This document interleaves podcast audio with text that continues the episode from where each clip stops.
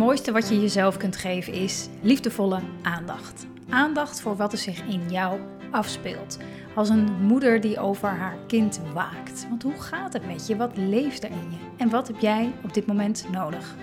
Lieve Moeders is er voor moeders met jonge kinderen. Die van deze periode in hun leven een onvergetelijk waardevolle tijd willen maken. Waarin je je als vrouw en moeder persoonlijk ontwikkelt. En in deze podcast gaat het over tijd voor jezelf. Welkom bij podcast aflevering 75.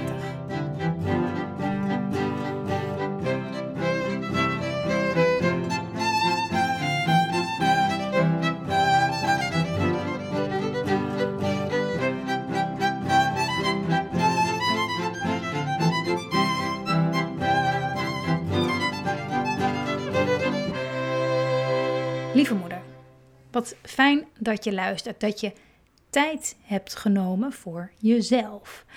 Eigenlijk hoef je dus niet meer te luisteren, want jij bent daar al uh, hartstikke goed in.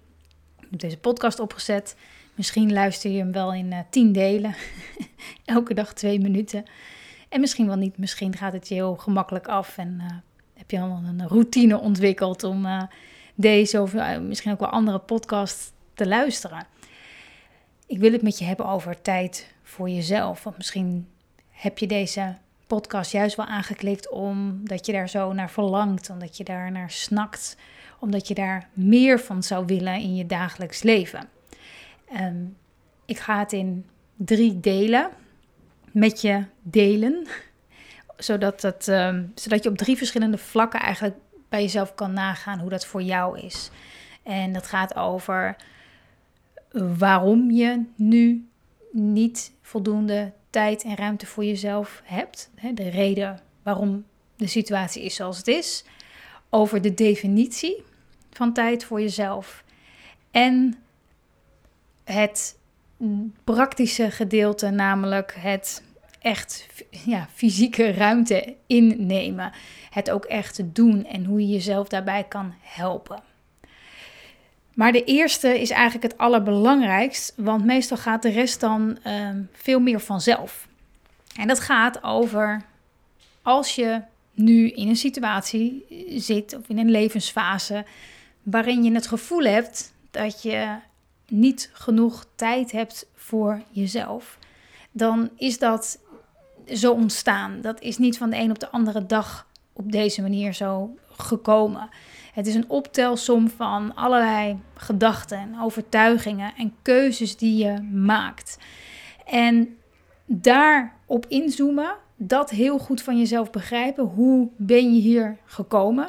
Wat maakte dat je op deze podcast hebt geklikt in de hoop dat je na afloop van deze podcast snapt hoe je, wanneer je meer tijd en ruimte voor jezelf kan maken. Hoe is dat zo gekomen? Wat is de weg hier naartoe geweest? Als je die snapt en begrijpt, dan heb je eigenlijk al de, ja, een groot deel van de, van, de, van de oplossing van meer tijd voor jezelf in handen. En, ook, en dan kunnen praktische tips over hoe je dat voor jezelf kan organiseren werken dan ook pas. Want we kunnen van alles bedenken, weet je, op praktisch gebied. Hè, ik kan nu tegen je zeggen, nou weet je, je moet doen elke avond dit of dat. En, en, en dat werkt, weet je, dat werkt allemaal. maar dat heb jij ook allemaal al een keer bedacht. En alleen dat, dat lukt op een, een of andere manier niet of niet voldoende.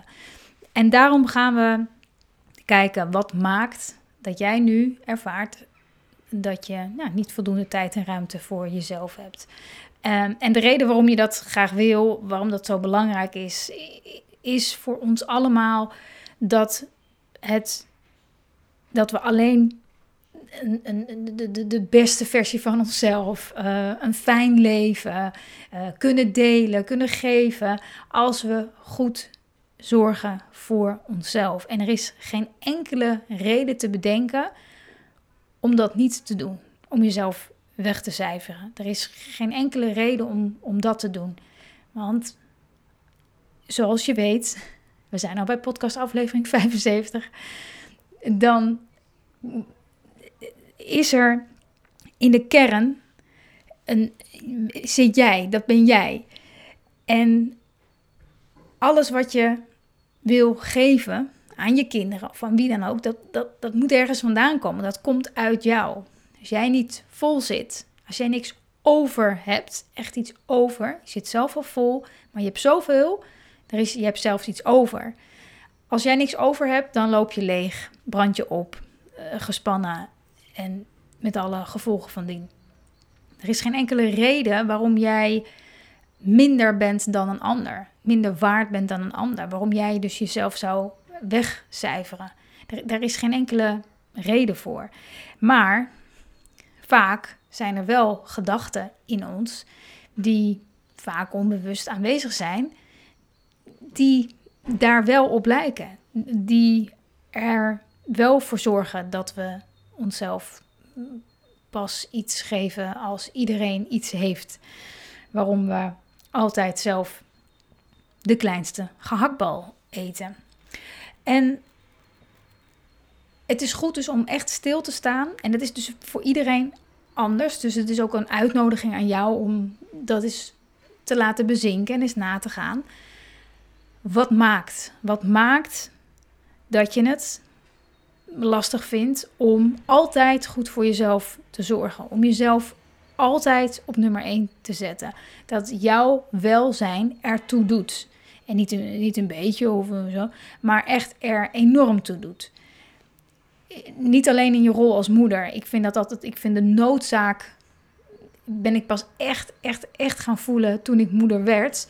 Omdat ik toen al heel snel besefte, oké, ja, ik, ik heb ook echt niks te geven echt, of heel weinig te geven als ik niet mezelf continu blijf voeden met wat goed is voor mij. Met Ehm, tijd en ruimte voor mezelf innemen, dan is er niks. Dan heb ik niks. Dan heb ik niks over. Dus het, het, moederschap, waarin je ook een enorme zorgrol erbij krijgt, is een enorm grote uitnodiging om als je voordat je kinderen had misschien er nog een beetje mee wegkwam met het zorgen voor anderen en dan pas voor jezelf. Dat kan niet meer als je kinderen hebt. Ehm, en daarom is het zo'n, zo'n, zo'n, ja, werken kinderen daar echt als een soort katalysator in. En is dat zo'n enorme groeikans om dat te leren. Uh, maar wat je erbij weghoudt, bij goed zorgen voor jezelf. Er is niemand, ik heb nog nooit iemand gesproken die zei, nou, ik vind het wel, uh, vind het wel relaxed om uh, mezelf weg te cijferen. En nou, dat, ja, vind ik wel tof, hoort erbij. En nou, dat hoort erbij, hoor ik wel. Maar ehm, niemand doet zichzelf pijn voor zijn plezier. Niemand doet dat. Dus dat komt altijd voort uit angst. Ga na waar die angst, waar de spanning vandaan komt. Wat gebeurt er als je jezelf op nummer 1 zet? Welke gedachten komen bij je op als ik zeg: zet jezelf op nummer 1? Ga maar eens na. Wat, wat komt er dan allemaal op? Misschien gedachten van egoïsme. Ja, maar mijn kinderen zijn afhankelijk van mij. Uh, ja, maar. En de, en de anderen dan bang zijn tekort te doen. Ga na, ga dat na bij jezelf. Waar, waar zit hem dat in? Waar zit hem in dat dat een, een, een, misschien voor een deel, of misschien wel voor een heel groot deel, een, een soort no-go area is? Ja, hallo, wie ben ik? Wie ben ik om mezelf op nummer 1 te zetten? Dat heel erg goed begrijpen. En heel vaak vindt zijn oorsprong in onze vroege kinderjaren. Eigenlijk kom ik daar in elke podcast wel een keer terecht. In onze vroege kinderjaren. Omdat het zo uh, meespeelt. Omdat daar overtuigingen worden gecreëerd. Waarin je jezelf een beetje terughoudt. Omdat je ziet dat vaak onze ouders, ouders um, dan ons meer waarderen, ons meer gaan zien. We zijn ons een beetje aan gaan passen. We zijn misschien wat minder ruimte gaan innemen. We zijn op allerlei manieren overtuigingen, gedachten aan gaan nemen waarom het niet oké is om te zeggen: ik ga, ik zorg ongelooflijk goed voor mezelf. En het heeft ook, het is niet alleen de oorsprong in, in, in de kinderjaren, maar ook gewoon het voorbeeld van wat, wat we om ons heen zien. En de cultuur waarin we leven. Uh, dat, dat speelt ontzettend mee in de gedachte: oké, het is egoïstisch om jezelf op, op nummer 1 te zetten. En dus we, we zijn er allemaal in meer of mindere mate een beetje van, van doordrongen. Dus als je, als je niet continu om je heen ziet hoe moeders, vrouwen, mannen ongelooflijk goed voor zichzelf zorgen, dan, dan is er ook weinig om, om af te kijken, om je aan op te trekken. Dat je denkt, hé, maar wacht eens even. Oh ja, deze persoon zorgt zo goed voor zichzelf, maar ik vind dit helemaal geen egoïstisch persoon. Integendeel, deze persoon geeft, is, heeft zoveel te geven. Weet je, dat, soort voorbeelden. Nou ja, ga maar bij jezelf na trouwens. Ga maar, ga maar bij jezelf na. Of je, of je zo iemand kent in je omgeving. Waarvan je denkt, ah wauw, ja, weet je, dat is, dat is waar ik uh, geïnspireerd van raak. Um, want jezelf toestemming geven om, op nummer, om jezelf op nummer 1 te zetten, jouw gevoel, dat je ertoe doet, dat je het waard bent om je goed te voelen. Weet je, dat is, dat is, super, dat is super belangrijk. En eh, dat de angst begrijpen, dus weten waarom je het niet doet, hè, wat, wat het gevaar is als het ware van als je dat niet doet, hè, iemand tekort doen, je kinderen tekort doen, daar heel goed in, in te blijven. Gewoon een tijdje in te blijven hangen. Als in, oké, dus ik ben dan bang dat als ik heel goed voor mezelf ga zorgen, dat ik dan per definitie mijn kinderen tekort zal doen. Oké, wat, wat maakt dat ik dat denk? Kan ik dat ook zeker weten? Kan ik dat ook zeker weten? Zal dat ook echt zo zijn? Stel je voor dat je net ook echt voor je gaat zien hoe je, waar, hoe je dan handelt. Hè? Wat tijd voor jezelf en jezelf op nummer 1 zetten, wat dat voor jou is, hè? hoe dat er dan uitziet. En hoe dat dan je kind benadeelt. Echt het, echt het levendig voor je zien. Het helpt mij altijd ontzettend om die angsten echt voor me te zien voor me te zien, mijn ogen te sluiten en te kijken, oké, wat gebeurt er dan? En oké, en wat als mijn kind zich dan zo voelt? En kan ik eigenlijk zeker weten dat mijn kind zich zo voelt? Nee, nee, dat weet ik misschien niet zeker. Nee, maar ja, stel dat het wel zo is. En zo, en wat, zijn, wat, wat gebeurt er met mij als ik mezelf op nummer 1 zet? Hoe voel ik me dan? Hoe, hoe, hoe beweeg ik dan? Wat kies ik dan? Hoe ben ik dan met mijn kinderen? En echt het levendig voor gaan stellen hoe dat is. Dat, dat, dat helpt om er meer grip op te krijgen. Het volgende, en dat is eigenlijk, heb ik het daar al een beetje over gehad, maar is om, om na te gaan. De tweede stap, als het ware, is om te kijken: oké, wat, wat is voor jou de definitie eigenlijk van tijd voor jezelf? Waar, waar bestaat dat dan uit? Wat is dat dan? Is een vraag. Ja, je kan je geeft misschien antwoord, maar dat kan ik natuurlijk niet horen. Dus wat is voor jou tijd voor jezelf? Wat is dat? Wat, wat, wat, wat doe je dan? Wat doe je dan niet? Hoe is dat? En als je dat van jezelf uh, weet, hoe zou, het, hoe zou het dan zijn als het altijd tijd voor jou zou zijn? Want ik heb me altijd een beetje verbaasd over concept tijd voor jezelf. Vaak, wat, wat ik van moeders om me heen hoor, is het dan, ja, dat is dan dat ik even niks moet. Dat, dat, even, dat ik even helemaal vrij ben, dus zelf mijn eigen tijd in kan delen. Dat ik even los ben van uh, mama, mama, mama. Dat ik, dat ik even niks hoef, is vaak de definitie. En dat gevoel, hè, misschien kan je dat wel voelen. Oh, even helemaal niks, even niemand. En oh, is even helemaal je kan even helemaal je eigen tijd en ritme bepalen. Dat gevoel, dat is eigenlijk wat je bereikt met tijd voor jezelf. Dat is waarom we graag tijd voor onszelf willen, voor dat gevoel. Dat gevoel. Maar stel je pakt alleen dat gevoel, dat gevoel van niks hoeven. Van even, even helemaal los zijn. Gewoon even geen druk voelen van allemaal dingen die moeten. Even helemaal dat, alleen dat gevoel. Zou je dan kunnen voorstellen dat je dat gevoel ook bij je kan hebben. Ik weet niet, misschien voel je het nu wel. Dat je dat meeneemt in je dagelijks leven. Dus ook waar je kinderen bij zijn. Ook op je werk. Ook op, op, wat dan ook. Op alle, al die andere momenten. Dat, dat vrije gevoel. Het gevoel van ik, ik, ik hoef helemaal niks. Ik hoef helemaal niks. Weet je, er, er, wordt niks van mij verwacht. Er is helemaal niks van mij verwacht. Kan je dat gevoel, kan je je voorstellen dat je dat gevoel ook bij je kan hebben in aanwezigheid van je kinderen of in, in, in een andere situatie dan ook. Misschien is het, is het een enorme stap om, om je dat voor, te stellen. Want ja, hoe, hoezo? Hoezo? Ik hoef helemaal niks als mijn kind ehm, een schone luier moet. en als er eten moet komen. En als ik boodschappen moet doen. En op tijd op mijn werk moet zijn. En eh, niet vergeten die nog even een kaartje te sturen. En hoe, hoe, hoe, hoe kan ik dan niks hoeven? Maar dat niks hoeven, of helemaal niks. Of helemaal niks. Dat, is een, dat gaat meer over een, over een diepere laag in jezelf. En het gaat veel meer over: ik hoef niks te doen om oké te zijn. Ik hoef niks te presteren om goed genoeg te zijn. Ik hoef niet leuk te doen of overal op te reageren en alles goed aan te voelen om een, om een lieve moeder te zijn. Dat je die twee echt van elkaar gaat scheiden. Het, het, het doen en het zijn. Daar gaat het eigenlijk over. Dus als tijd voor jezelf niet meer iets wordt wat je per se hoeft in te plannen. Hè, dat, een, dat het een moment wordt waarop je je onttrekt uit een situatie om iets te voelen waar je van oplaat. Hè, maar dat het gevoel van opladen, dat gevoel van goed genoeg zijn, niks hoeven, dat dat veel meer een staat van zijn gaat zijn. Snap je wat ik bedoel? Dus, dat, en dat is een, bedoel, ik vind dat zelf een, um, dat, dat, vind ik meer een beoefening. Ik zou willen dat ik zou zeggen dat ik altijd in die staat van zijn ben.